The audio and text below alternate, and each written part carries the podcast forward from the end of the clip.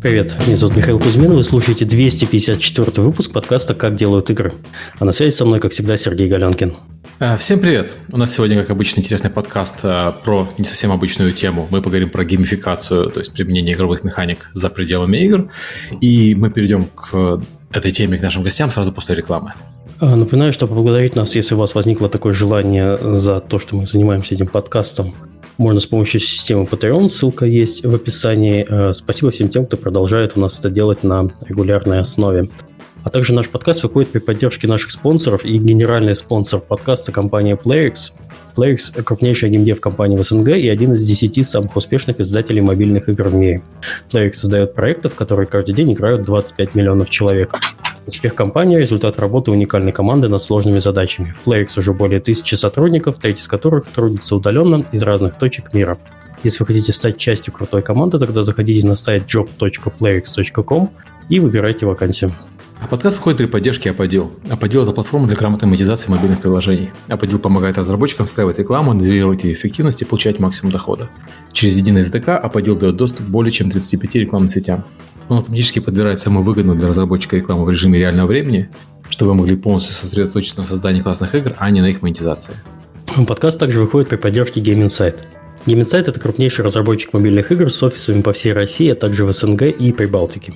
Game Insight – это лучшие хардкорные игры, Steam Tycoon и Hidden с суммарной аудиторией более 350 миллионов игроков. Также это крутейшая команда R&D, получающая доступ ко всем топовым технологиям и возможностям разработки.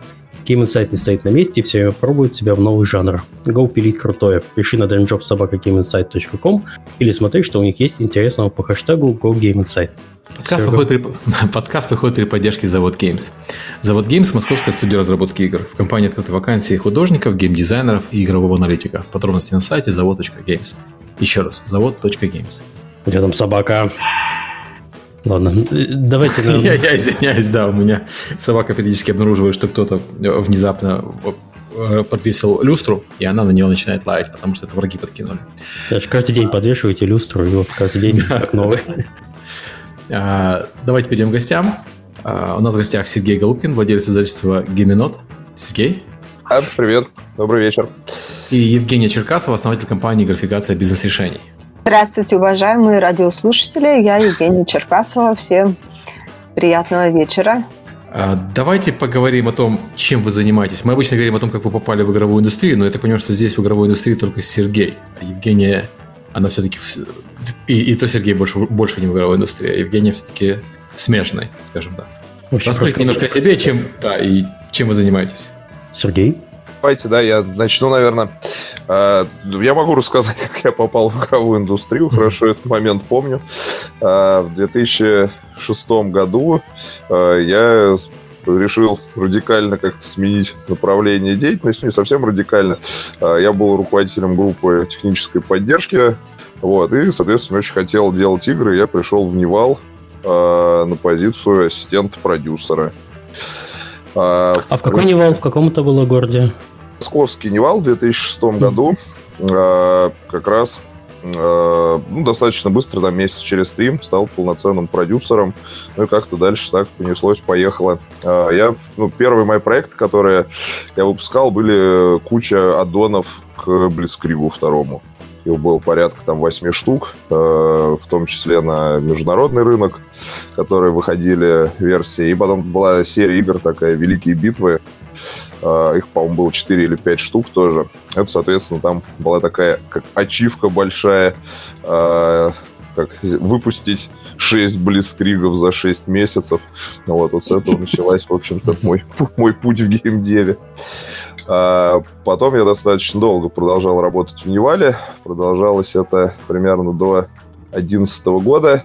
Пережил я кучу итераций Нивала, то есть он сначала был Interactive, потом стал онлайн, потом Astrum Нивал, потом Нивал Network. А, вот ну, сколько раз Орловский продавал Нивал, столько мм. и... Неразменный да. Нивал знаменитый, да. А вот. Но все вот эти итерации Нивала, всех из них успел что-то разное поделать полезное. А после этого я перешел э, в компанию Flexis, а, компания занималась совершенно не игровыми вещами, а, а софтом для а, ГОСов и большого бизнеса. Вот. Но владельцы компании очень хотели, собственно, свободные деньги сделать игровое направление, чем я, в общем-то, и занялся. Собственно, построением с нуля игрового департамента. Вот. Мы мы успели работать года три, сделали несколько мобильных игр, разной степени успешности. Самый удачный, наверное, был проект Memory House. А, такая а, красивая очень игрушка на запоминание а, локаций. То есть такая, типа, найди пять отличий. Вот. Собственно, она продавалась Paid, была какое-то время, собственно, в топе Paid App Store. Вот. А после этого я... А, параллельно все это время, даже еще до того, как я пошел, собственно, в Невал, я занимался играми настольными. А, у меня первая моя настольная игра вышла, когда я еще в школе учился. Вот, ну, в смысле, вышла как геймдизайнер в магазинах с издательством, все так уже по-взрослому. Вот, это было э, в 2000, по-моему, году. Соответственно, игра называлась Козябла, коллекционная карточная. Вот. А, ну, соответственно, все это время, параллельно работая в цифровом геймдеве, я занимался своим, ну, как бы таким, сначала как автор настольных игр, потом стал больше как издатель а, работать. И в какой-то момент, где-то вот ближе там, к 2014-2015 году, это направление деятельности, оно окончательно победило, перевесило. Я решил сфокусироваться на нем, соответственно, как раз покинул а, этот такой цифровой геймдев, а, но потом в 2016 году у меня вышел Ubisoft, э, и пригласили поработать. А, ну, ради Ubisoft я подумал, что как бы такую ачивку в резюме получить интересно. А, ну и, соответственно, вот на год примерно устроился работать в Ubisoft. А, там я занимался э, платформой Uplay, то есть не какой-то конкретной игрой, а самой, собственно, платформой, продюсером.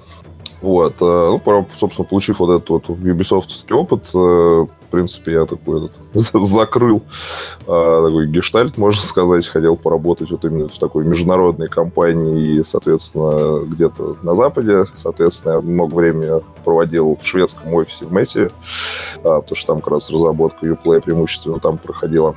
Ну и, соответственно, после этого вернулся обратно к своему издательству настольных игр, чем сейчас и занимаюсь. А, а, и параллельно я читаю лекции а, на курсе менеджмент игровых проектов Высшей школы экономики а, у Вячеслава Уточкина.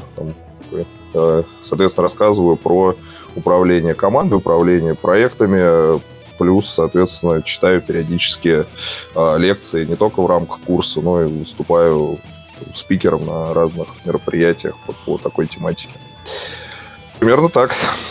Окей, okay, спасибо, Сергей. А, Евгения, как у тебя? А, а, я достаточно молодой геймификатор, а, в отличие от Сергея. И я пришла в игры примерно в 2007 году. На тот момент я работала руководителем отдела продаж, и наш продукт был «Приключения в подарок». Мы как раз разрабатывали программу скажем так, можно назвать ее даже программу лояльности по привлечению клиентов. У нас были различные такие игровые, мини-игровые подходы, которые мы использовали. И после этого э, все мои игры на сегодняшний день, независимо от того, настольные игры, либо это просто геймификатор коробочный, либо бизнес-симуляции, они направлены на обучение и развитие сотрудников, на а, получение каких-либо новых знаний, либо на отработку знаний, либо на а, отработку каких-либо компетенций в игре. Поэтому, да, у меня был опыт разработки мобильных э, игр, и сейчас мы работаем над очень большим проектом, э, как раз, э, скажем, даже а, соединение, где-то это геймификация многих э, стратегий и компетенций, которые можно отрабатывать с помощью этого мобильного приложения. Но все-таки вот э, мои игры и мое использование геймификации связано с обучением сотрудников и его развитием, с вовлечением сотрудников. В свое время я работала как внутренним а, тренером и а, игропрактиком, разрабатывала для таких компаний, как НИПИ, Нефтегаз, а, Сбербанк и так далее. На сегодня я ушла в свой в свободное плавание, свой проект, у меня своя компания, и мы разрабатываем именно бизнес-симуляции, которые позволяют вовлекать, развивать и обучать персонал. Окей. Okay. Uh... Давайте тогда перейдем, если нам, в принципе, понятно, чем пусть занимались, занимаются, давайте перейдем к вопросу о том, что такое геймификация. Э, то есть я в начале подкаста упомянул что-то использование игровых механик за пределами игр, но такое широкое определение. Можете чуть более точное э, дать? Да, а, вообще терминов, что это такое, их много, да, и очень часто путают э, и новички, и те, кто не знаком с играми, путают такие два термина, как геймификация и игрофикация. А если мы говорим про бизнес, про фокусировку на это направление, то а, геймификация – это процесс реализации игровых стратегий именно в бизнесе. То есть, когда мы с помощью каких-либо игровых механик а, закладываем программы лояльности, либо дополняем поведенческие экономики, а, либо мы берем какой-то необходимый контекст, либо а, знания, какие мы можем вложить, все это мы закручиваем, и получается у нас вот такая интересная программу, которая, геймификация процесса, который и дает возможность использовать его в простом, скажем, обучении и адаптации персонала, и для других задач, которые могут влиять на бизнес-показатели и на развитие компании в целом. Поэтому это э, процесс реализации игровых стратегий в бизнесе. Вот так кратко. Ну, ты говоришь, когда ты говоришь про бизнес, ты говоришь про именно реализацию этих стратегий при ведении бизнеса или реализацию стратегии при обучении персонала или там при управлении персоналом? А, ну, давайте начнем с того, что для чего мы, в принципе, развиваем, обучаем персонал. Да? Для mm-hmm. того, чтобы у нас наша бизнес-стратегия работала, нам для этого и нужны э, сотрудники, которые вовлечены, которые обучены, которые обладают необходимыми компетенциями для того, чтобы выполнять бизнес, э, э поставленные результаты и цели. Да? Потому mm-hmm. что стратегия – это всегда идет работа на какой-то определенный результат. У нас есть цель, у нас есть реперные точки, по которым мы продвигаемся к цели, и а, с помощью геймификации мы просто эту а, стратегию, эти шаги, скажем так, да, мы добавляем игровые механики, и люди движутся быстрее, быстрее вовлекаются и быстрее достигают этой цели. А поэтому э, одно от другого это, это единое целое, да, всегда единое целое. Стратегия и ее выполнение и необходимые а, ресурсы для этого. Окей. Okay. А, Сергей, у тебя есть что добавить по поводу того, что такое геймификация? А, я бы да, добавил такую, наверное, как немножко мы туда ушли именно от каких-то определений, да, понимания. А, то есть есть такое классическое общее определение того, что графикация или геймификация – это использование игровых механик или игровых а, методов а, в неигровом контексте. А, Здесь, э, на самом деле, как бы, если, так сказать, простыми своими словами, смысл, наверное, заключается в том, что это не обязательно даже могут быть именно элементы или какие-то игровые механики. Это может быть просто игра. Но ключевое — это цель, которую эта игра преследует. То есть это, если наша задача заключается не в том, чтобы пользователь играл в игру, а чтобы он через игру достигал других целей, то вот это, в этот момент эта игра становится игрофикацией. Вот. То есть, например, э, э, мы такая штука, которую, допустим, я использую на курсе как раз а, управления командой высшей школе экономики. А, а, это экзамен в игровой форме. Соответственно, у меня студенты на экзамене играют в симулятор геймдев студии. Соответственно, то есть у них, то есть это полноценная, в общем-то, игра, соответственно, играется посредством, ну, собственно, там игра есть карточки, есть, соответственно, поле компании, соответственно, где трекается все, есть э, возникающие ситуации, которые а, я показываю, соответственно, игрокам в виде слайдов презентации. А, соответственно, то есть это ну, как, прям полноценная игра-игра, где, соответственно, люди могут почувствовать себя в шкуре там, продюсера или владельца игровой студии. Но при этом, соответственно, цель преследуется в виде, соответственно, проверки и демонстрации знаний, полученных на курсе. Соответственно, как, mm-hmm. вот, как, как только игра несет вот такую дополнительную задачу, точнее, не дополнительную, а наоборот, у нее ключевая задача находится во, вне игры, в этот момент игра становится графикацией. Кажется, что скорее вот так как-то понятнее будет, потому что графикация, многие думают, что такое есть распространенное мнение, что графикация это когда а, у нас есть какой-то сайт или какой-то сервис, на который мы просто взяли и там добавили какие-то ачивки, получение баллов, ну, в принципе, это уже и графикация. То есть, да, это, это один из видов графикации, а, так, как бы, так, так, и это тоже графикация, так тоже работает. Вот. Но и графикация может быть намного шире. То есть, допустим, вот те же тренинговые бизнес-игры, а, когда моделируется какой-то бизнес-процесс или, соответственно, делается там прокачка или адаптация персонала, а, соответственно, здесь как раз э, игровыми методами достигается неигровой, собственно, результат, который мы поставили своей задачей. Окей, вот мы немножко затронули следующую тему, где применяется геймификация и обучение, я думаю, понятно. Какие еще отрасли есть, где э, игровые механики могут быть востребованы?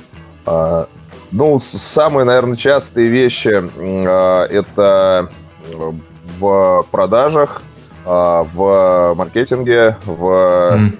работе с клиентами, с привлечением клиентов, с лояльностью клиентов.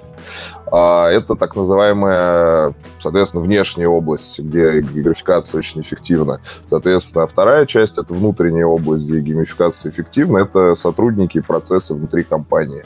Соответственно, когда мы прокачиваем людей.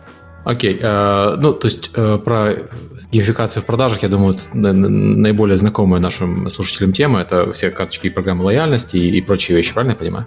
В том числе, да, это один из, один из элементов, который, mm-hmm. с которым мы часто сталкиваемся. А, mm-hmm. Соответственно, есть, э, ну, не только, есть э, вещи, например, а, обучалки а, в каких, mm-hmm. каком-то сервисе могут сделаны быть в игровой форме. Соответственно, вот, okay. когда пользователи, соответственно, про, как бы просят пройти какой-то путь, соответственно, обучиться там, пользоваться приложением. Это очень часто сейчас распространено делается в такой игровой форме, с игровой подачей. Хорошо. А по сути, вообще игровая форма подразумевает под, под собой э, постоянное получение обратной связи. Э, обычно, когда человек начинает работать, а работает он чаще всего в какой-нибудь крупной компании, э, очень часто он может потеряться и вообще не понимать даже своих целей и результатов труда. Если я правильно понял, вообще графикация позволяет э, компании э, увлечь сотрудников путем э, такого процесса. А, мне кажется вообще, что очень эффективная штука использования графикации – это именно адаптация новых сотрудников в компании. А, то, что еще очень такая распространенная ситуация, когда человек приходит в компанию, и ему не очень понятно вообще, что здесь происходит, где он оказался. То есть, как бы все вот эти как, этапы там собеседования это одно, а когда вот он, грубо говоря, первый день выходит на рабочее место, а у него, как правило, возникает куча как бы сложностей. И вот здесь как раз графикационный механизм может помочь круто помочь. А, и на самом деле рекомендую во многих компаниях ну, в принципе, везде практически такую штуку использовать. А, соответственно, такой некий а, игровой путь сотрудника. А, с, можно сделать это в виде листа ачивок, соответственно, вещи, которые сотрудник должен сделать. Соответственно, например, а, там, самые простые вещи, то есть а, там, завести, там, завести свой email, написать там приветственное письмо, познакомиться с, там, привет, ребята, я такой-то, да, я теперь здесь работаю. Соответственно, дальше там почитать внутреннюю какую-то вики про других сотрудников. Соответственно, потом, ну, и вот такой вот как бы пайплайн, да, с намеченными, собственно, задачами. Вот, но делается это в игровой форме. То есть сотрудник, он когда что-то сделал из перечисленного, он у себя на э, вот этом листе который можно оформить там в виде такого красивого и тоже какой-то игровой, как книжки, да, ставит галочки, вот это я сделал, вот это я сделал, вот это я сделал.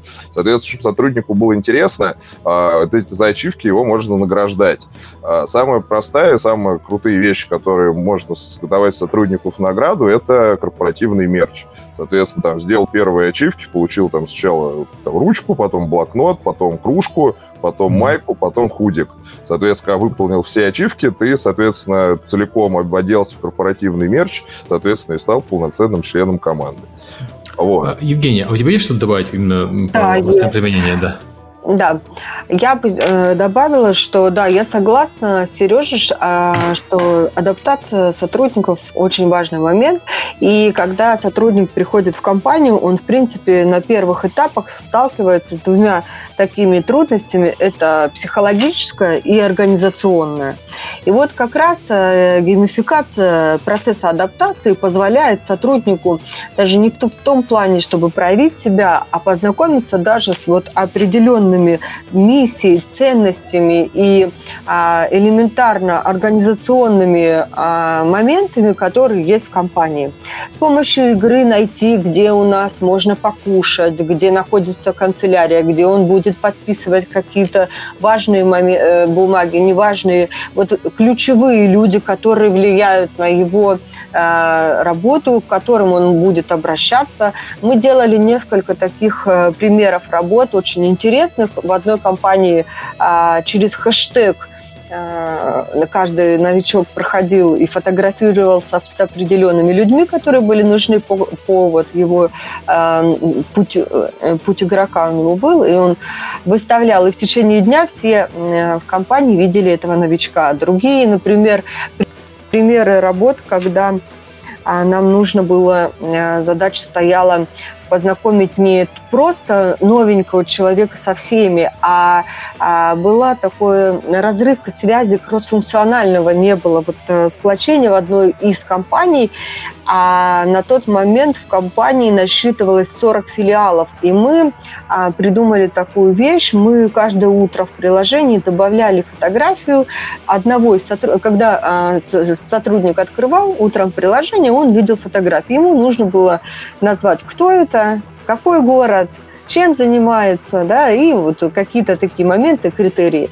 И чем больше он это выполнял каждый день, тем больше бонусов Ничего получал. себе, а как этот бонусы... человек, это же 40 филиалов, как они вообще узнавали это? Ну, э, смотрите, были выделены именно наша целевая аудитория, которая нам нужна была, потому что это было в преддверии конференции, когда они потом все встретились.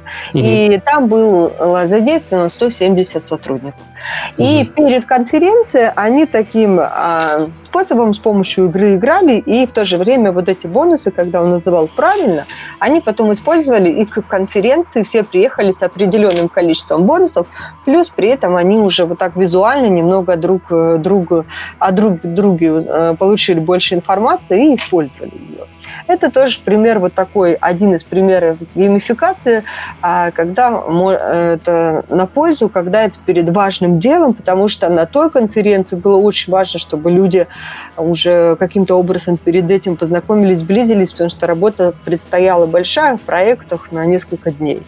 И э, повторюсь все-таки, что вот э, каждый по-разному воспринимает э, вообще слово вовлеченность и термин, да, и для чего вообще нужна.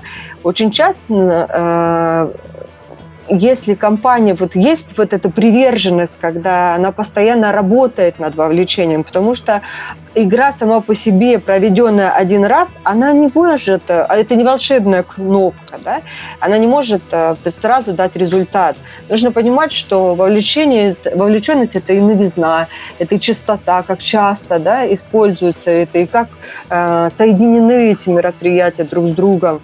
И э, что э, даже если ты используешь геймификацию, это должен быть выстроенный, продуманный э, процесс – мероприятий и комплексных мероприятий, чтобы геймификация действительно дала те результаты, которые ожидает компания. Это важно. Окей, хорошо. Um... Вот мы, мы как-то мы очень хорошо идем по плану, потому что мы вот немножко начали говорить про мотивацию, э, про, про сотрудников. Это то, что мы обсуждали сейчас, это была не вся мотивация, это было именно ну, обучение новых сотрудников. Тут есть еще такая тема, как мотивация сотрудников э, с помощью геймификации. А как вот это работает? Тоже ты я? Да, Евгения, а Сергей в прошлый раз начинал первый. Да, мотивация сотрудников. Здесь тоже очень важных, много важных моментов, которые можно отметить. Э, очень часто вот э, какие ошибки встречаются. Кто-то один раз попробовал, даже те же бонусы, либо а, очки какие-то э, накапливали, и не срослось, не получилось. Почему? Потому что а, мотивация сотрудников – это очень такой, знаете, серьезный процесс, и работать над ним нужно постоянно, и а, это хорошо и правильно, когда в компании есть отдел, который этим постоянно занимается, потому что а, вот, э, если мы берем проект и курируем его, значит, мы его выстраиваем на года. Я в свое время работала в компании, даже когда э, внутренним тренером работала, мы разрабатывали прям, вот брали на год, и каждый год дублировали. И сейчас очень много компаний, где процесс геймификации, прям как форсайт сессии, собирается а, команда и выстраивается лет на пять вперед, и все уже понимают, что все, что они делают, э, это на, работа на результат для получения чего-то. Да? Э, и мотивация, она тоже может быть разная. Кто-то а, делает это ради там, просто получения опыта, получения, собирания очков, да? там, если мы говорим, используем геймификации для мотивации. Кто-то ради денег, потому что а, э, помимо там, очков это можно как-то коррелировать э, с премиями, и очень часто это делают компании. Кто-то делает это ради репутации, потому что эти рейтинги, эти очки, они транслируются, как правило, э, для всей компании, и все это видят, слышат. Э, то есть у каждого эм, своя, своя цель да, в этом процессе. И а, это прекрасно, потому что все мы разные и разная категория людей, и для нас самое главное, чтобы наша игра, наш процесс геймификации вовлек как можно больше людей с разной фокусировкой. И мотивация, она здесь нужно понимать, какую мотивацию мы имеем в виду, либо это материальная, либо нематериальная. Если нематериальная, это, как правило, а, очень мне хочется выделить э, такой момент. А, э, вот буквально недавно я выступала на конференции, и меня спрашивали, Евгения, а как вот может геймификация повлиять на а, снижение затрат в компании? И вот как раз э, последний, в одном из наших проектов, одном, одним из последних, извините, пожалуйста, мы выделили такой фокус, что именно нематериальная мотивация сотрудников, э, та геймификация, которая была выстроена нами, она повлияла на снижение затрат. Поскольку победители, они очень часто, вот э, э, то, что я озвучила чуть ранее, они добиваются признания в своей компании и мы можем заплатить им чуть меньше, да, потому что, в принципе, они это делали не ради денег. Это нам позволяет э, снизить затраты в чем-то. Да. Плюс еще очень важный момент, что вот такие моменты геймификации э, вот, э, очень часто сейчас можно встретить, когда компания выставляет какую-то, использует мобильные приложения, и в этом приложении выкидывают э, для своей аудитории какую-нибудь тему. И все сотрудники ген... думают, генерируют идеи на эту тему. Да? Это очень важно, потому что э, здесь не только подключаются эксперты, которые в этой теме все знают, все умеют. Но а, зачастую, как показывает практика, очень даже много а, таких ситуаций, когда молодые специалисты, либо люди совершенно не экспертные в этом области, могут подкинуть какую-то такую интересную идею. И в компании потом эти идеи просто используют как находки. Да? И а, с помощью этих уже идей они их куда-то внедряют в компанию, улучшают бизнес-процессы, добавляют какие-то связи между отделами и а, это тоже позволяет и вовлечь, и снизить затраты во многих а, компаниях. А, Сергей, а вот у тебя есть что добавить по поводу именно мотивации, геймификации мотивации? А, да, продолжу немножко такой про этот момент, что ну, здесь важная штука, что нужно разделять э, стимулирование и мотивацию, да, это немножко разные вещи. Вот, соответственно, мотивация — это индивидуальный инструмент, который э, работает с одним сотрудником, да, а, а стимулирование это, соответственно, общий инструмент, который, э, грубо говоря, одинаковые правила игры для всех сотрудников компании, для всех сотрудников какого-то подразделения, например. Вот, вот как раз э, с частью мотивационной геймификации работать, э, наверное, сложнее. Вот, потому что единственное, в общем с чем можно работать в плане мотивации, это как раз вот то, о чем Евгений говорил, это нематериальная мотивация. Вот. А в плане стимулирования как раз э, можно сделать, использовать супер простые графикационные элементы, которые можно, в общем-то, реализовать в любой компании. Ну, то есть, начиная от, э, просто, опять же, если задуматься, э, да, вот как, допустим, в, не знаю, там, в Макдональдсе есть э, э, лучший сотрудник месяца, да, на доске почета. Mm-hmm. Это, собственно, и есть э, графикационный элемент э, для стимулирования.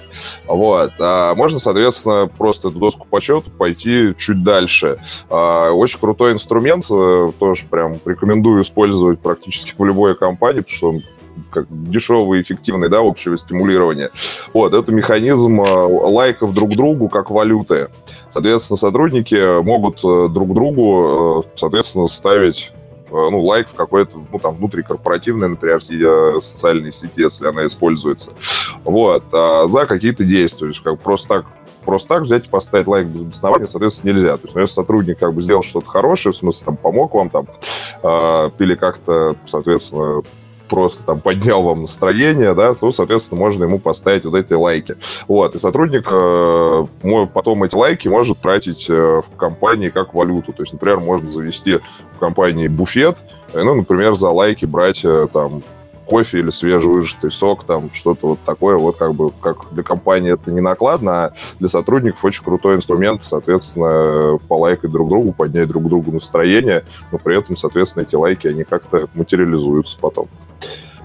А вот э, я просто вопрос такой. Вы не считаете, что материализация лайков, э, по сути, приводит их э, как бы вставят их в один ряд с денежной э, мотивацией, и в этом случае сотрудники такие, окей, я за, за сок старался, а сок стоит э, э, полтора доллара, э, они сразу же могут воспринять такие, такую мотивацию, как э, ну, недостойное внимания. С канистрой приходить на работу в конце да, месяца. Да, да. То есть, взломать, э... взломать систему и накручивать лайки. Не, наоборот, наоборот, считать, что поскольку награда э, в финансовом смысле очень э, слабая, то есть я сок себе и так могу купить, они не будут э, мотивированы. Не, как бы все могут, естественно, так сделать, да, но тут важнее элемент того, что э, как бы человек тебя поблагодарил, что как бы mm-hmm. ты как бы тебя полайкали, это, в принципе, внутренне приятно. Я расскажу интересную, кстати, историю про э, первую компанию, где я работал, э, как раз по технической поддержке, компания Сибос. А, такой гигант софтверный был в начале 2000-х, не знаю сейчас, что с ним происходит, делали софт для... Я даже помню такую компанию. Ну, софт для мобильных операторов делали. В принципе, все вот все, что связано с биллингом, софтом на вышках, соответственно, вот этот Сибос все делал. А, вот, и там как раз внутри, вот даже уже в, те вот годы, я там работал с 2003 вот до Невала, где-то по 2005-2006 год, получается. А, там использовалась внутренняя как раз э, система а, вот подобного как бы стимулирования, что, соответственно, сотрудники как раз э, могли ставить друг другу как раз ну, некие аналоги лайков, тогда, по-моему, даже как, лайк как слово такого еще не было. Вот. Но там это выражалось в прямом как бы денежном эквиваленте, что, э, соответственно, можно было до 30% в зарплате получить премию за то, что тебя другие сотрудники, соответственно, лайкали. У каждого сотрудника, в зависимости от его должности, соответственно, статуса, а, у него было ограниченное количество вот этих лайков, которые он мог раздать другим людям в месяц. Вот. А, соответственно, больше всего лайков было у начальника своему подчиненному, как, ну, как инструмент, соответственно. Но сотрудники даже между отделами могли, соответственно, друг другу такие лайки ставить. вот. Ну, там эта система вроде неплохо работала. Слушай, ну это же система, по сути, э, ну, вот есть э, во многих компаниях система 360 ревью, э, там, которая проводится с разной степенью регулярности. некоторых раз в год, некоторых раз в квартал, некоторых раз в полгода. И бонусы обычно в компании привязаны к результатам вот этого 360 ревью. То есть, по сути, это более как сказать, прямая демократия, а, более видимая часть э, этой системы. Правильно я понимаю? Потому что что 360 ревью я пишу про человека, что мне вот нравится с ним работать, а с этим человеком мне не нравится работать. Что в вашем э, схеме я просто ставлю ему лайк, а тому человеку не ставлю лайк, это примерно то же самое примерно то же самое. То есть потом сразу видно, как, как бы сотрудников, которые более эффективные, которые, соответственно, mm-hmm. которых больше любит коллектив, скажем так. Вот, вы, соответственно, mm-hmm. можете всегда делать как бы срез как раз результатов там раз в какой-то период. И, соответственно, смотреть э, вообще, как кто у вас в коллективе, соответственно, лучше перформит. Вот, соответственно, обычно это напрямую взаимосвязанные процессы. Соответственно, человек потом а, больше тех лайков получает как раз. А нет опасности, что вот э, система с, с лайками, в отличие от системы 360 ревью, которая комплексная по ряду параметров проводится, что она слишком упрощает э, с, э, эти отношения, и она приводит их к отношениям, условно говоря, экстраверт – человек, который э, натурально общается с людьми приятнее и мягче, или экстраверт на должности не критичной, будет получать больше лайков, чем интроверт на критичной должности. То есть, условно говоря, человек, который отвечает за серверную часть э, большого проекта, очевидно, его, он будет, если, если он еще интроверт, он, очевидно, будет получать меньше лайков, потому что от него больше всего зависит, и он гораздо менее склонен к тому, чтобы выполнять э, запросы людей. В то время как экстраверт на должности, я не знаю, менеджмент кафетерия, будет получать больше лайков, потому что ей проще или ему проще э, удовлетворять запросы. И... А, ну, тут можно весом лайков это нивелировать этот фактор спокойно. То есть как раз э, просто для вот ну, такого специалиста, да, который, допустим, критичный, вот, но при этом, соответственно, да, мало, да, взаимодействует с другими. Вот, ему просто может, э, допустим, его там непосредственный руководитель или, допустим, там, не знаю, там, вице-президент компании ставить там жирный лайк, который по весу как 10-20 за то, что он, э, соответственно, просто круто выполняет свою непосредственно как бы, должностную э, обязанность. В общем, всякое один, один сисадмин равен 10 буфетчицам. Понимаешь? Ну, это... У нас уже валюта появилась. Ну, то есть сложная система получается. Систему ее можно, ну, ее можно отбалансировать под нужды конкретной компании. То есть, естественно, ее нельзя применять, ну, прям вот в лоб, да, вот в таком вот виде. Вот, естественно, везде нужен контекст, и эта система, она в любом случае должна настраиваться и адаптироваться под э, конкретную команду, под конкретные задачи. Вот, то есть где-то это, соответственно, может быть, э, вообще не нужно. Вот, например, расскажу э, тоже как это было ну, такой реализован момент э, с э, ну, в Massive, да, в э, шведском Ubisoft. Вот, там система такая, что там есть на напитки, соответственно, ну, так, на каждом этаже такой, ну, типа мини-барчик, да, соответственно, там всякие газировка, там кофе тоже, вот, и, соответственно, там работала система следующим, что ты можешь, э, соответственно, в качестве лайка как раз ну, для другого человека что-нибудь, соответственно, приобрести, вот, там вот эта система, то есть ты можешь э, не только себе покупать, но и как бы подарок, и это потом списывается с твоей, ну, там она привязана как бы к карточке зарплатной.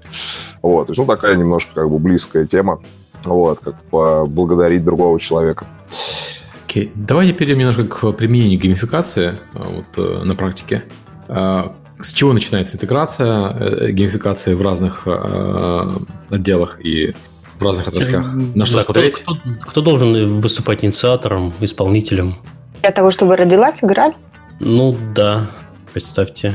Ну, на мой взгляд, э, в любом случае, э, если мы говорим про компанию, то внутри компании у нас есть HR-отдел, э, есть либо есть у нас корпоративный университет, который подбирает форматы обучения и развития.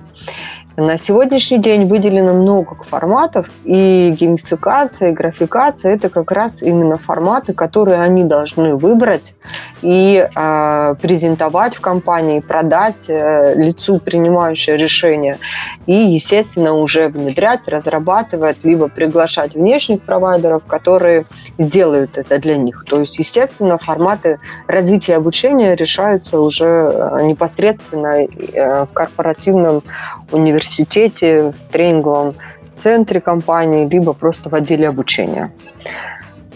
Для нас это все немножко очень сложно, потому что я никогда не слышал, что были такие отделы в игровых компаниях. А, можно как-то попроще немножко? Леша, ну, ну в игровых компаниях это к тебе. Про игровую компанию тоже расскажу. Из, То есть кто вот должен э, начать весь этот процесс? Вот представьте, что у нас сотрудники плохо работают. Давайте, допустим, так. Надо решить э, вот конкретную проблему. Там не успевают или что-то. А, больше их мотивировать. Кто должен попасть э, с такой идеей? Там пойти к руководству и все это исполнять? Как это организовать? А, в большинстве случаев э, так, в компаниях ну, как бы начальство видит э, ну, как бы ситуацию некую, да, э, ставит задачу, то есть, допустим, повысить э, там, вовлеченность, повысить там, мотивацию, например, ну и обращается либо к внешней компании, которые оказывают вот такие услуги по организации как раз верификационных процессов в компании, построению, вот, либо, соответственно, зачастую это работает служба внутренней HR, соответственно, может э, тоже реализовывать какие-то вещи, использовать какие-то инструменты. А, вот ну, из жизни расскажу. Вот, и HR это уже к нам, нам ближе немножко. Ну, я про... У нас как раз... Слышал про да. Давайте расскажу, из, опять же, из Ubisoft э, кейс, очень интересный. А я как сначала не знал, можно ли это рассказывать, но э, в целом он э, потом всплыл в Фейсбуке в прошлом году. Соответственно, так, один, так, так. один из кандидатов, э, собственно, в Фейсбуке это слил, поэтому, ну, прям дословно всю информацию. Вот, поэтому, соответственно, наверное, после этого уже, ну, как, Facebook весь уже полайкал, соответственно, можно рассказывать. А в Ubisoft просто очень интересная как раз есть верификационная механика, связанная с устройством на работу. А, там последний этап э, собеседования на руководящей должности, ну, там, допустим, продюсера, там, руководители проектов, а, это так называемый assessment center, который сделан в игровой форме. То есть всех финальных кандидатов, которые уже прошли ну, все предварительные этапы отбора, там предварительные все собеседования, собирают в один день в одном месте. А, ну, допустим, я когда устраивался, у нас было 4 человека, и а, там целый день проводится различный набор, собственно, конкурсов, ролевых как бы ситуаций, а, ролевых игр, по результатам которых одного из кандидатов, собственно, делают офер. А, то есть и выглядит это, начинается все с того, что реально вот у вас приезжает, допустим, 4 человека, соответственно, к вам там выходит э, там, главный кто-то, ну, директор филиала, говорит, ребят, вот э, у вас 4 кандидата, у нас для одного из вас вечером будет офер, соответственно, вот как бы файт. А, Господи, ужасы какие рассказываешь. Да, и такая ну, очень интересная штука, причем построено это, это полный день, то есть там с 9 утра там, до там, 6-7 вечера это все проводится, и там целый набор таких игровых конкурсов. А, причем делается очень интересно, то есть сначала вас делают как бы в тимворк, вас четверых а, объединяют в команду, что вы должны, соответственно, вместе решить какую-то задачу, а комиссия, жюри наблюдает за тем, как вы взаимодействуете друг с другом, но при этом, соответственно, все помнят, что офер вечером будет только один. А, вот. После этого вас э, задачи, что вас разбивают парами, соответственно, грубо говоря, два, два, на два противодействуете, играете. Вот, соответственно, а последний уже, последние этапы, что у вас э, уже, соответственно, соло-задача. Ну, то есть, например, а, как, как именно как игровой процесс, один из там пару примеров расскажу, какие именно как задачки игры там производятся. Например, вам дают компьютер, говорят, вот это компьютер продюсера, ну, который там специально настроен, что э, вот продюсер там уволился, вы выходите на его место. Соответственно, у вас есть час, чтобы, соответственно, принять какие-то ключевые решения. В компьютере куча информации, там вся его переписка прошлого продюсера, папка с кучей документов, просто там документы на рабочем столе валяются, какие-то закладки в браузере, там таст-трекер, бак-трекер, там куча всего. Соответственно, и вот нужно за час, соответственно, из вот этого объема колоссального информации выудить какие-то ключевые вещи и ответить на несколько ключевых вопросов. То есть там, э, ну, грубо говоря, там, допустим, будет вопрос, они у всех кандидатов, наверное, разные вопросы, что э, там, как э, у вас, э, ну, допустим, там, в каком состоянии проект. Э, соответственно, мы там успеваем, опережаем, отстаем, где проблемы. То есть вот какие-то вот такие вещи. Вот. И, соответственно, это вот нужно восстановить. То есть, в принципе, это вот HR-процесс, построенный в собственной графикации в чистом виде. Можно я добавлю? Угу. А, да, я продолжу немножко то, про что говорил Сергей. А, как обычно, еще делают компании, когда есть несколько кандидатов, 4-5 кандидатов на любую руководящую должность. И это даже может быть не обязательно на ключевом последнем а, этапе. Заставляется модель компетенции, которые бы хотели видеть э, среди, э, которые бы хотели видеть, чтобы проявил данный руководитель, который, э, который выйдет на место в будущее. Собирается эта модель компетенции, прописывается в чек-лист, и собирают игроков нужных и ненужных, могут туда просто тренеров добавить для того, чтобы имитировать определенные ситуации, дать возможность участникам проявить компетенции и проводится игра. Игра может быть либо как настольный вариант, если это 4-5 человек, либо вот как проводим мы, бизнес-симуляции. Мы вот буквально в четверг наша команда проводит э, бизнес-симуляцию, где будут принимать сразу э, участие сразу 64 человека, и эти участники в течение года э, как раз э, вели такой бой, скажем, да, конкурировали, чтобы а, выйти в финал, и фи, финал будет как раз в финале будет игра, которую мы будем проводить. Она будет длиться 4 часа, и в процессе как раз этих 4 э, часов по итогам будут выбраны лучшие кандидаты. Вот представьте, 800 начинали играть, 64 вышли в финал, и там победители это будут три команды, которые, э, соответственно, по 4 человека. То есть очень часто для оценки компетенции используют геймификацию и графикацию в том числе. Окей, okay, давайте поговорим э, немножко про психологию игрока. В данном случае игрок это не совсем сотрудник. то. Ну, или сотрудник, или мы вот говорили много про HR. Я предлагаю немножко перейти от HR, перейти к, ну, про, к внешним э, параметрам, то есть там э, симуляция продаж, например. Вот, как можно геймифицировать что-то не внутри компании, а снаружи. И поговорить про психологию. Есть что-то сказать по этому поводу, Евгения? Если мы говорим про симуляцию продаж, то здесь тоже, тоже нужно понимать, мы используем геймификацию для какой задачи? Просто привлечь, например, аудиторию в определенное место, либо удерживать ее для какой-то цели. Здесь нужно понимать. И а, чем подробнее прописана стратегия, чем, тем лучше, естественно, результаты, которые мы можем получить. Но работает на привлечение продаж э, шикарно, именно геймификация. Это и рейтинги, это сбор бонусов, и программы лояльности, которые сейчас все используют. Э, поэтому здесь большое поле для э, использования геймификации. Думаю, Сережа нам сейчас тоже добавит, у него есть кейсы на эту тему.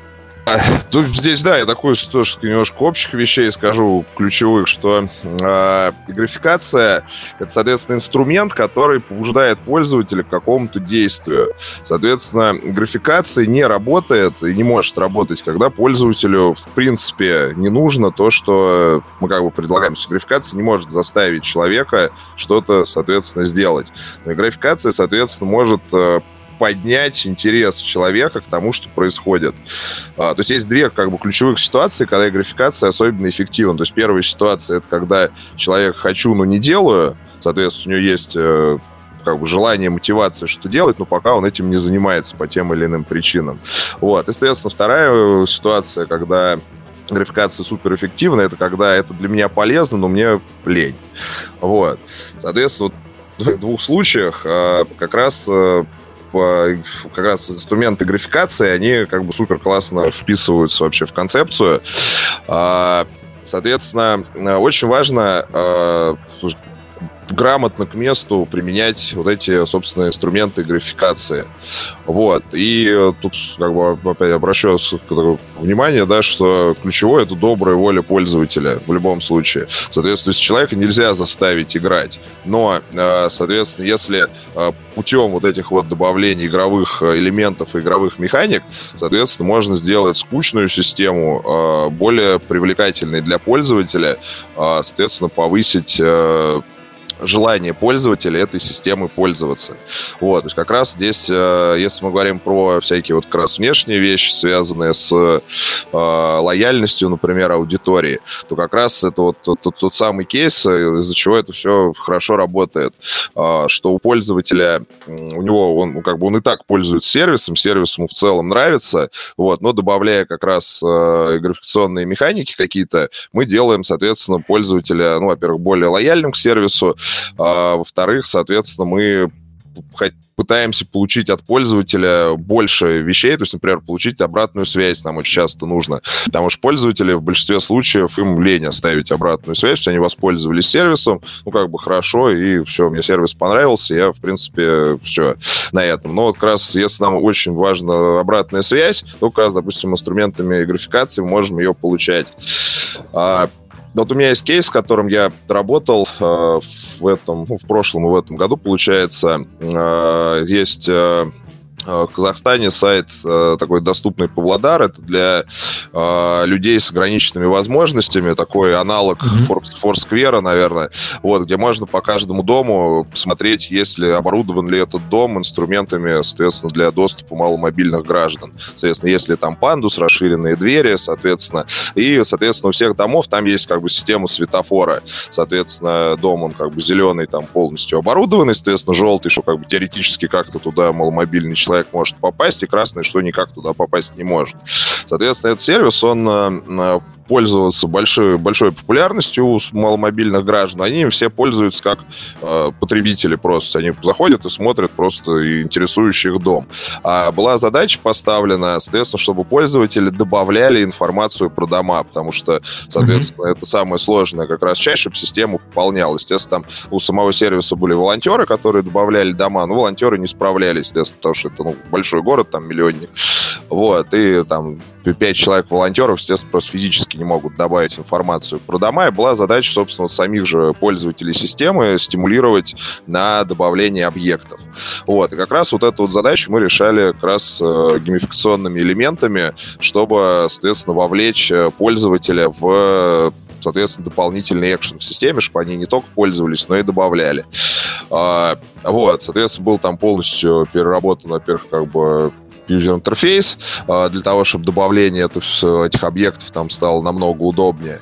Вот. Во-вторых, мы, соответственно, ввели э, там систему ачивок, а, соответственно, чтобы а, пользователей, как бы систему рейтингов. Соответственно, пользователи, когда добавляют, соответственно, они как бы растут в лидербордах, соответственно, что они как бы работают с системой. Вот. И, соответственно, для многих людей, но ну, мобильные граждане зачастую, естественно, достаточно много свободного времени по вот, таким объективным причинам. Вот. И, соответственно, для многих это стало такой, ну, как прям прикольной игрой, что они стали реально добавлять объекты, чтобы в лидербордах соревноваться друг с другом. Добавили инструмент социализации, чтобы можно было, в том числе из лидерборда, люди могли с друг другом там переписываться, там написать потом личное сообщение, там, и вот как-то такая вот возникла прям целая, ну, скажем так, экосистема, а, вот, а, которая сейчас вот, ну, значит, программно реализуется, и после этого она планируется, эта система там дальше масштабироваться с одного Павлодара, потом на весь Казахстан она будет масштабироваться. Это получается, ну, по сути, та же, та же механика, которая применяется в других геолокационных сервисах, вроде там ты сам упомянул Foursquare, а, просто в рамках одного проекта. Это очень интересно. В рамках одного города, имел в виду, и одной а, э, да. группы.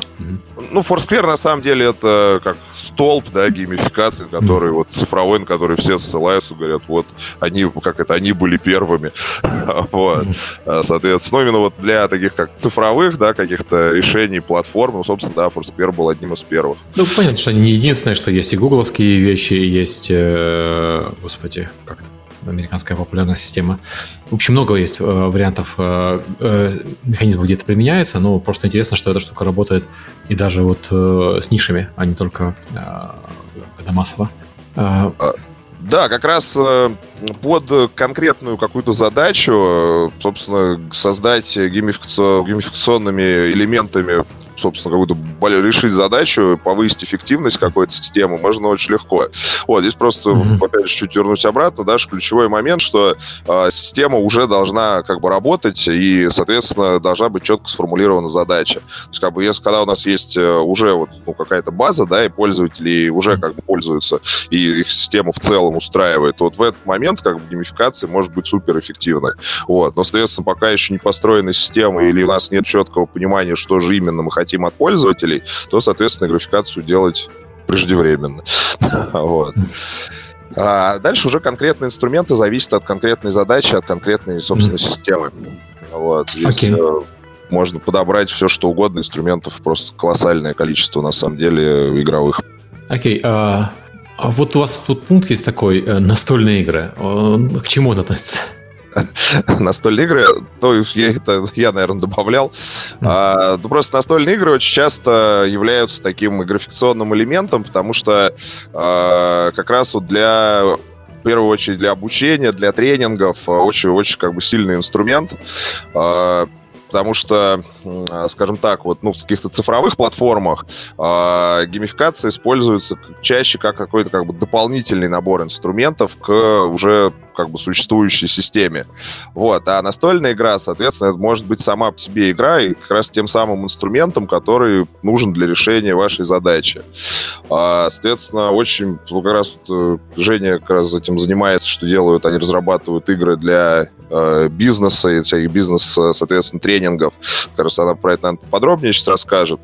Вот. А, соответственно, я, наверное, скажу как раз вот кейс про э, геймдев-симулятор, которую мы недавно вот с Вячеславом Уточкиным сделали, настольную игру. Mm-hmm. Вот. Это образовательный, в общем-то, продукт, который как раз вырос вот из э, моего вот этого э, экзаменационного и как бы экзаменационной графикации, да, про которую я уже в начале где-то рассказывал. Вот, соответственно, мы ее просто из-за того, что был колоссальный прям положительный фидбэк от, э, соответственно, студентов и выпускников о самой такой форме экзамена, а, соответственно, вообще как бы такой игропрактики. Всем это очень нравилось, и, соответственно, мы на этом решили сделать эту игру в виде уже как бы коробочной игры, соответственно, которую Uh, будет как коробочная игра продаваться. Мы как раз вот uh, на Дивгаме, который вот только что прошел, как раз ее э, презентовали, и, собственно, там как это первые-первые какие-то продажи там можно было, соответственно, приобрести а, игрушку. Вот, это как раз а, симулятор игровой студии, то есть типа как вот есть а, там, как Game Dev Tycoon, да, как бы, но такое с более образовательным а, уклоном. Соответственно, то есть у него игры, у нее есть да, коробочный, который вот в итоге продукт получился, у нее есть как бы два режима игры, то есть у него можно играть как в настолку в настолку в обычную, он такой развлекательного, да, характера. Соответственно, это будет такой скорее а, такой евроэкономический симулятор симулятор. А, соответственно, второй режим игры, когда в нее можно играть именно как э, в образовательный инструмент, когда вы действительно решаете кейсы и, соответственно, пытаетесь максимально эффективно управлять игровой студией в рамках э, постоянно меняющихся игровых ситуаций, которые мы как раз вот там, преподавательским коллективом э, вот эти все ситуации из жизни вспоминали, вкладывали их на карточки, чтобы, соответственно, получилось все, как это, кто, кто что вспомнил из всяких реальных историй, там у кого что в геймдев всяких студиях происходило. Вот, соответственно, все вот эти ситуации есть, они, соответственно, разобраны, вот, и у них, соответственно, есть система ситуаций и последствий их. И как бы человек, если он играет вот как в образовательном режиме, то, соответственно, он как раз э, может э, понять, какие управленческие решения, соответственно, будут более эффективны в ситуации, менее эффективны, соответственно, какие могут привести вообще к каким-то печальным последствиям, ну, соответственно, и так далее. Окей, okay. а Евгений, у тебя есть что-то сказать про настольные а, игры? Да, у нас э, присутствуют настольные игры, коробочные варианты, которые мы используем. И самое интересное, вы знаете, как только у нас появляется игра, независимо на развитие какой идет компетенции, мы тестируем их на детях. А, вот именно современные дети, почему сейчас, э, вот, вот хочется вот здесь добавить, что есть ошибочное мнение, вот, э, что вот с 2010 либо с 2016 игры э, набирают оборот, и раньше этого не было. На самом деле первая игра в России была проведена, деловая игра в 1931 году в Ленинградской области для того, чтобы запустить завод. И длилась два дня. И вы знаете о том, что в 1960-х годах годах уже на тот момент, когда в мире было более, примерно 2000 игр, 300 это была Россия. И э, э, половина наших э, университетов на тот момент э, существовала даже кафедра и графикации, и всех э, руководителей повышали квалификацию в институтах именно с помощью бизнес-симуляций и игр, и настольных игр в том числе. И вот как раз сейчас э, я даже я очень рада, что вернулся этот формат, снова вот э, зажил второй жизнью, и многие компании уже созрели и понимают, насколько вот эта маленькая коробка может помочь и какую-то задачу нестандартно решить э, в их компании. И э, очень часто сейчас приходишь где-то в компании находятся библиотеки, и уже не игр, а прям так много-много коробочных решений, потому что на сегодняшний день в России достаточно большое э, количество хороших игропрактиков, которые разрабатывают и делают. И у нас вот э, на разные задачи есть игры, и на системное мышление, развитие компетенций другие, но хочу отметить одну нашу коробку, геймификатор. Это самая маленькая наша коробка, которую могут использовать преподаватели, HR, тренеры для того, чтобы просто знакомиться э, с, со сложными вещами. Да? Например, тот же свод-анализ, либо там SMART, постановка задач, когда не каждый педагог знает, что это. Да? Вот SWOT его часто дают во всех университетах и э, не только. И буквально недавно мы вот, э, вот эту маленькую коробочку, наш геймификатор, который называется HR-сообщник, брали с собой и проводили мастер-класс нас приглашал э, э, правительство вот э, Москвы, методологические центры. И мы проводили для а, педагогов, которые пришли повышать свою квалификацию, те, кто преподают в колледжах. И вы знаете, а, а, те, кто меня сейчас слышит и знают, что это, и кто дает эту тему и читает, а, очень часто там свод и смарт отрабатывают прямо в течение дня, и потом еще посттренинговое сопровождение долго, чтобы человек вообще понял и почувствовал, что это, для того, чтобы использовать. А мы буквально за каких-то там 2-3 часа в игре с помощью вот этих мини-игр а, с участниками рассмотрели, что это, и потом ее перевели на практику и на, сначала поиграли в мини-играх, и затем уже а, перевели на их э, реальную ситуацию и через реальную ситуацию еще раз эту аббревиатуру проработали. То есть э, такие маленькие коробочки, и зачастую эта коробочка, она, э, да, в ней есть метафорическая ситуация заложена, какая-то легенда, есть, конечно, поле, есть рамки, границы, правила, но а, большинство, а, преимущество вот этих большинства коробочных решений в том, что они очень легко кастомизируются в компанию. То есть вы можете взять эту коробку, у вас есть метафорическая ситуация, но вы закладываете свои э, ценности, свои знания, свои правила, которые можно тоже применить, и комп- она, игра э, в каждой компании по-своему трансформируется и раскрывается. Это тоже радует, да, потому что очень важно, еще тот очень важный, немаловажный факт, кто проводит игру, какими компетенциями обладает ведущий. И это радует, что игра идет по миру и в каждой компании по-своему расцветает. Поэтому э, я только за коробочные решения и за то, чтобы это э, продвигалось, развивалось у нас в России и дальше. Окей, okay. и у нас есть э, вопрос еще про цифровые проекты с геймификацией. Мы обсудили доступный Павлодар, поговорили про GameDev Sim. Что-то еще есть? Какие-то примеры? Это касаемо социальных проектов? Не обязательно социальных, любой цифровой проект с геймификацией. То есть мы мы упомянули, да, Yelp, Google да, Maps есть. и так далее. Вот mm. из, вы примеры какие-то можете привести интересные, необычные? Необычные могу. Я не буду афишировать, для какой страны мы делали в рамках проекта. Но у нас была тоже интересная ситуация, когда мы использовали геймификацию для того, чтобы э, расширить корпоративную культуру э, проведения определенных э, семинаров и вебинаров, назовем это так. Когда вот в моем понимании очень хорошая игра и хороший игровой движок – это когда с помощью игры наращивается уровень мастерства, да, потому что каждый уровень, он все равно должен, с каждым уровнем сложность должна повышаться.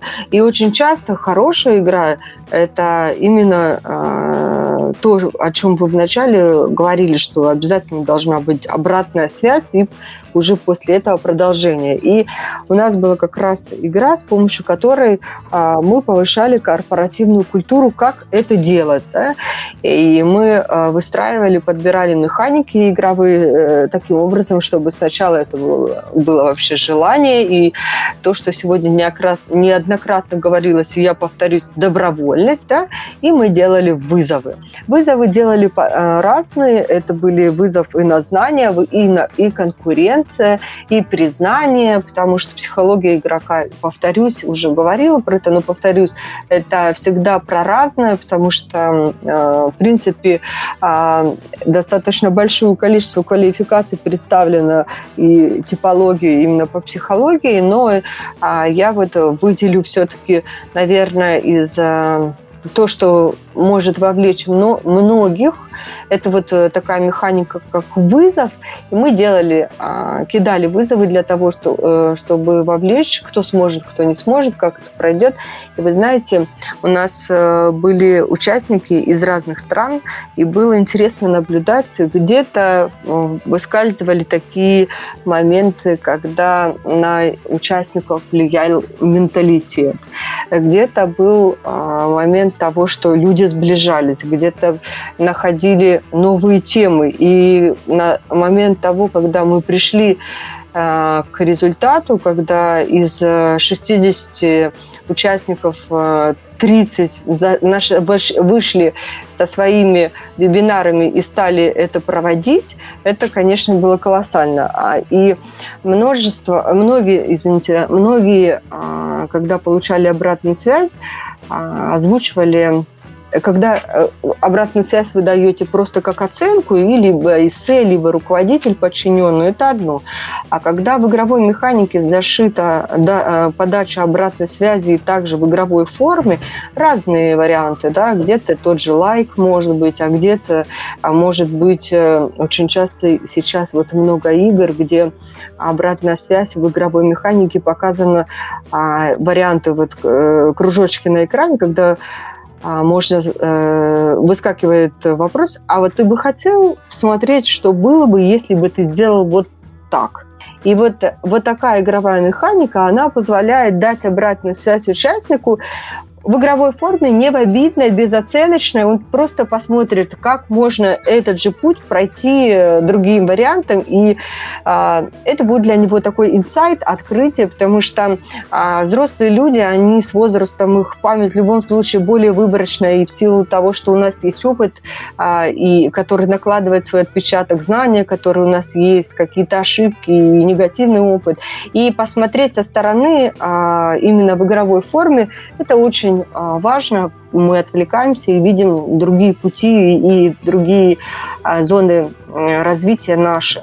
Поэтому мы, а, проводя вот этот интересный такой социальный проект, а, мы отслеживали, чтобы у нас строго э, сохранялся алгоритм, да, еще раз, добровольности, вызова, достижения цели э, в игровой форме получения обратной связи и уже э, достижения такого мастерства. И а, это прекрасно смотреть, наблюдать, когда люди, независимо от возрастного критерия, как они с помощью игр развиваются и растут, и какие результаты получают. И затем они просто даже в чатах везде а, сравнивают свои достижения и победы, дальше общаются, поддерживают друг друга, и это прекрасно.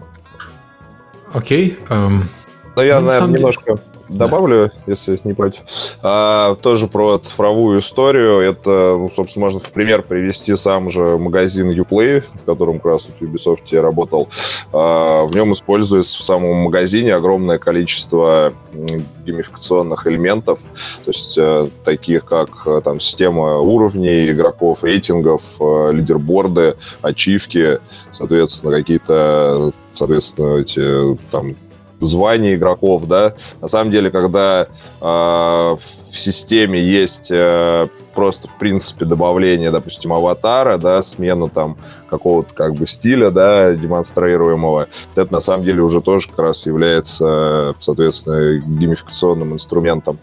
А потом э, используют всякие вещи, связанные с различными там как бы акциями, которые там проводятся, соответственно, какие-то вещи там с реферальными системами. Это все, собственно, тоже является графикационными элементами, которые на самом деле нас везде окружают, просто часто не задумываемся, что это та самая геймификация, про которую мы как раз вот говорим, что она на самом деле везде, э, вот, и просто она, когда она используется так органично, вот, то мы, в принципе, не замечаем и не задумываемся, что это как раз вот и графикационными элементами, соответственно, система нас э, стимулирует к тем или иным каким-то действиям.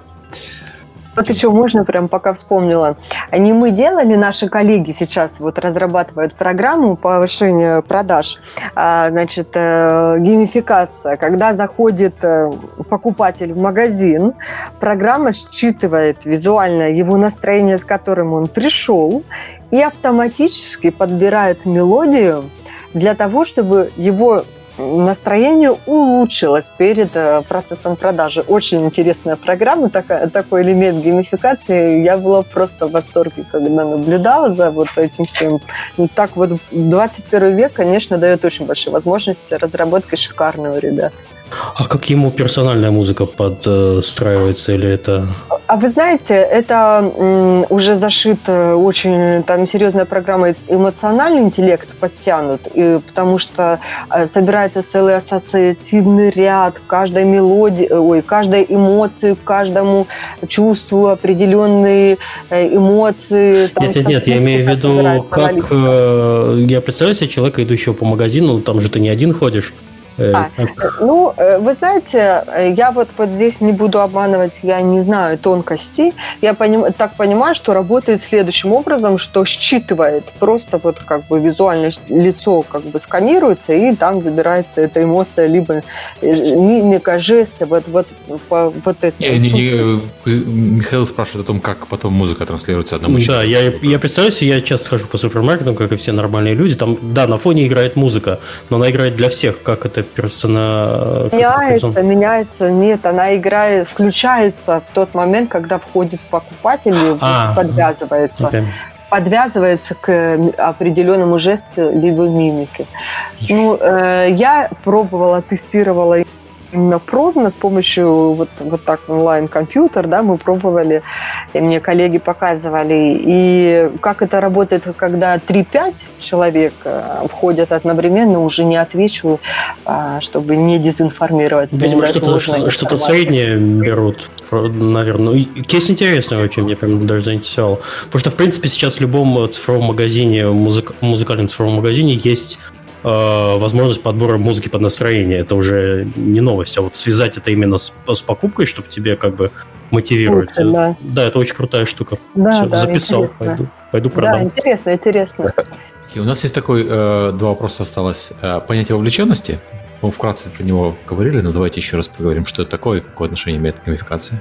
Ну, мы этот вопрос так получилось, что внепланово проговорили mm-hmm. ранее. Mm-hmm.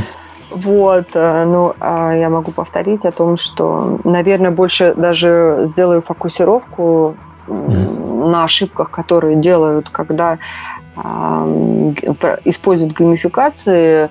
А, порой компания проводит у себя какую-то игру или мероприятие, либо пробует э, геймифицировать бизнес-процессы, и что-то пошло не так, а что-то не получилось, и возникает такой негативный опыт. Поэтому, знаете, мне бы хотелось э, а, проговорить такие вот ошибки, которые могут быть. Э, а, во-первых, очень часто, и Сережа говорил, и я повторюсь, очень часто неправильно ставят цель самое главное в любом а, процессе, даже вовлечения, а вовлечение у нас это постоянный э, процесс, который никогда не заканчивается. А, это должны быть, должна быть обязательно цель. И если мы говорим про внешний, независимо это э, кто наш клиент, либо внутренний специалист, наш сотрудник, либо это клиенты внешние, э, которых мы хотим привлечь, у нас всегда должна быть стратегия а, и задача, и цель, понимание, куда мы идем. Обязательно должны быть опорные точки, на которые мы опираемся, чтобы мы понимали, что, например, если, а, к примеру, у нас уровни, и у нас там 6-7 уровней, то даже если в каждом уровне идет своя игровая механика зашита, и она усложняется с каждым уровнем, то а, мы должны понимать, на что, э, какому результату, а, что, что будет э, наилучшим результатом на первом уровне, на втором, на третьем и так далее. Потом очень важный момент – это постоянное подкрепление. И э, это могут быть а, и очки, и тоже, э, то, те же рейтинги, бонусы, о которых мы сегодня весь э, эфир говорим. Немало, э, такой немаловажный фактор еще социальное подкрепление. Мы даже э, вспоминая, как мы ходим в кино, когда страшный фильм, да, страшнее, когда кто-то где-то чихнул, когда вместе смотрим, если, нежели мы смотрим просто дома перед экраном. Поэтому социальное подкрепление – это очень-очень такой серьезный аспект, который влияет на игру в целом и на вовлечение в целом а, аудитории. Очень часто часто вот сейчас э, используют, э, помните, может быть, кому-то из вас звонили вот перед Новым годом, там, Дима Билан звонил от кого-то, э, от компании или еще что-то, вот такие шуточные были моменты, тоже привлекали клиентов. А, очень важно, следующий еще такой фактор, который я выделю, это логика развития сложности. Да? Если э, человек не понимает, зачем это, он делать в принципе не будет. А если раньше э, нам приходили э, сообщения очень, от многих э, компаний, брендов, что у вас появилась вот такая-то скидка, то практически везде сейчас у вас накопилось такое-то количество бонусов, да? которые все-таки бонусы это что-то более ощутимое, которое мы придем и потратим, нежели скидку, о которой мы не знаем общую ценность и Э, общую стоимость, извините, продукта, и ценность падает. И э, здесь еще я добавлю последнее, это дополнительные испытания – и разнообразная аудитория, все наши мероприятия, механики, а, ситуации, контекст мы добавляем на широкую аудиторию, раз, э, то есть э, механики, они должны быть совершенно разные, чтобы привлечь, либо если это специфически узкая направленность э, клиентов, которые, вот как, например, радио, э, ваши эфир более имеют свою аудиторию, да, и это хорошо и прекрасно. А когда мы выходим в поля, и если перед этим нет такого какого-то маркетингового исследования, аналитики, и эта аудитория не выделена, то, конечно, подобрать игровые механики более сложнее, да, чем э, проделанные этапы перед этим. Это вот основные такие моменты, которые я бы хотела выделить э, касаемо вовлеченности и напомнить о том, что вовлеченность это не только новизна, да, но и опыт, и знания, и мастерство в том числе. Okay. А, Сергей, а у тебя есть что добавить по поводу э, типичных ошибок при использовании? Ну да, конечно, основной момент э, здесь прям вот супер, да, ключевое, это знание своей аудитории. Вот, потому что, э, собственно, все вот эти инструменты, да, которые мы, соответственно, можем использовать. А, соответственно, нужно правильно подбирать для своей аудитории, тогда графикация будет работать. То есть у нас, например, если у нас ощущение, как будто задублировался почему-то звук от меня. А, извиняюсь. А, то есть, например, если у нас э, наша аудитория, допустим, по там по типу это, например, там социалайзеры, да, а мы им пытаемся давать э, там инструменты типа каких-нибудь там, например, э, ачивок или достижений, то, соответственно, очевидно, что это работать не будет. Вот. Соответственно, э, это вот самая частая ошибка, когда э, соответственно, проводится неправильная оценка нашей аудитории, и, соответственно, используются не те инструменты, которые нашей аудитории нужны. Вот, и тогда графикация, естественно, не будет работать, и нужный результат, естественно, не будет достигнут. Вот. И, соответственно, вторая вещь, которую, наверное, тоже повторюсь слегка, но это супер частая распространенная ошибка, это когда, а, собственно, графикации пытаются человека заставить делать то, что ему, соответственно, в принципе не нужно. Соответственно, здесь и графикация бесполезная. Вот, тоже об этом чуть ранее уже говорил, что графикация очень классный инструмент, когда человеку, в принципе, сервис нужен, и нам нужно получить от человека как раз а, большую вовлеченность или, соответственно, чтобы он выполнял какой-то больший набор действий, тогда, да, это работает. Но графикации нельзя, соответственно, ни в коем случае заставить делать человека то, что ему не нужно, тогда это тоже не сработает. Наверное, вот это две таких самых частых ошибки. Окей. Так, прошу, Сережа. Спасибо это за подкаст, получается. Мы обсудили все основные темы. Есть ли что-то добавить перед тем, как мы э, будем завершать на сегодня? Что-то, что вы хотите сказать э, гостям напоследок, может, что-то важное, так, суммировать э, текущий подкаст или все, что вы хотели донести до слушателей? Хочется просто сказать, что разрабатывайте игры, не бойтесь, не бойтесь ошибаться. С каждым годом ваши игры, они будут более яркие, более э, точные, более эффективные, поэтому просто начинайте делать. Я бы, наверное, да, добавил, что как бы, естественно, использовать геймификацию в разных совершенно вещах, как бы, сервисах, компаниях, вообще вещах, вот, потому что, на самом деле, хорошо сделанная геймификация может дать очень значительный результат, достаточно, собственно, не, при небольших затратах. На самом деле, как раз э, геймификация в целом это является таким инструментом, который, в общем-то, ну, в рамках там корпоративных вещей он достаточно недорогой, а выхлоп от него может быть колоссальный, на самом деле, по эффективности, если его применить, соответственно, правильно, к месту и э, с четко сформулированной задачей. Вот, кстати, по поводу применения геймификации хотел совсем совсем забыл, хотел рассказать про пример, где я столкнулся с совершенно не, неожиданном месте для себя. Это в музеях э, в нидерландских. Типичный пример есть музей Микропия в Амстердаме. Э, ты заходишь, и тебе дают бумажку, на которой ты должен э, пройтись по всем стендам и отпечатать там чернилами э, микробов. В конце ты можешь понять, э, сколько стендов ты обошел, и вот э, эта штука очень сильно детей увлекает. То есть, э, в принципе, процесс довольно не, самый увлекательный для человека посещения музея. Это такое, э, ну, не очень развлекательное мероприятие. Для детей ты имеешь в виду? Да, для взрослых да. обычно интересно, да.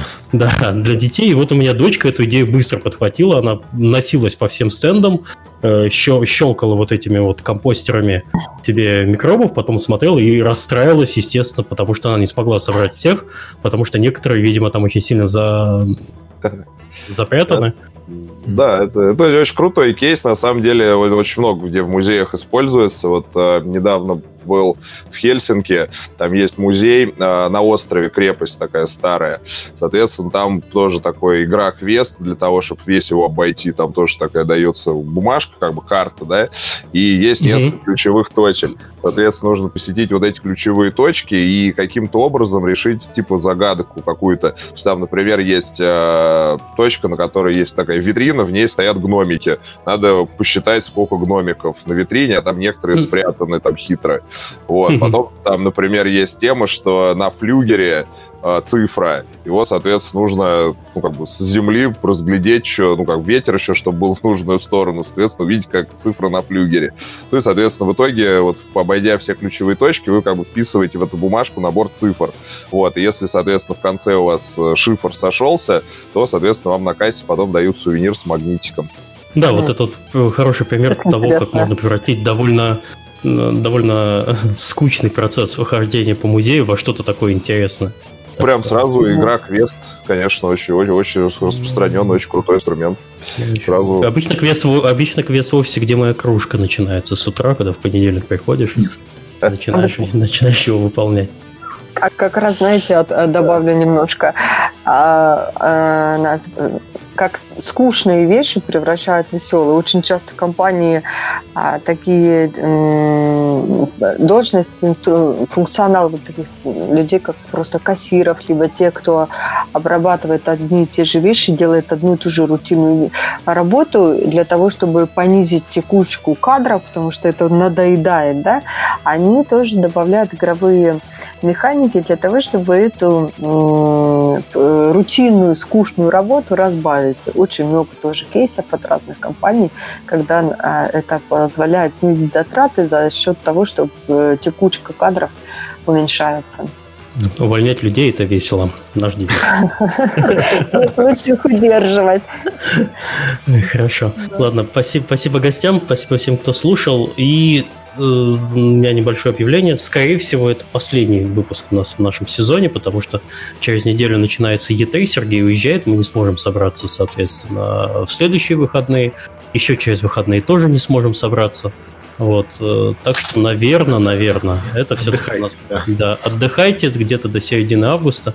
Если вдруг чего, мы соберемся, мы заранее постараемся написать, потому что мы же, конечно, без вас будем скучать, проводить лето. И, в принципе, онлайн сегодняшнего выпуска показывает, что в, 5, э, в воскресенье вечером при хорошей погоде, не знаю, как у вас, у нас там плюс 30, и все люди нормальные не сидят э, в интернетах, а сидят э, в нормальных местах. Вот, так что у нас сегодня онлайн удивительно в три раза меньше, чем обычно. Mm-hmm. Так что давайте отдыхайте летом, увидимся, услышимся где-то в августе в районе Gamescom. Не скучайте, мы вас любим. Всем пока. Всем пока. До свидания. Всего доброго. Всего доброго, да.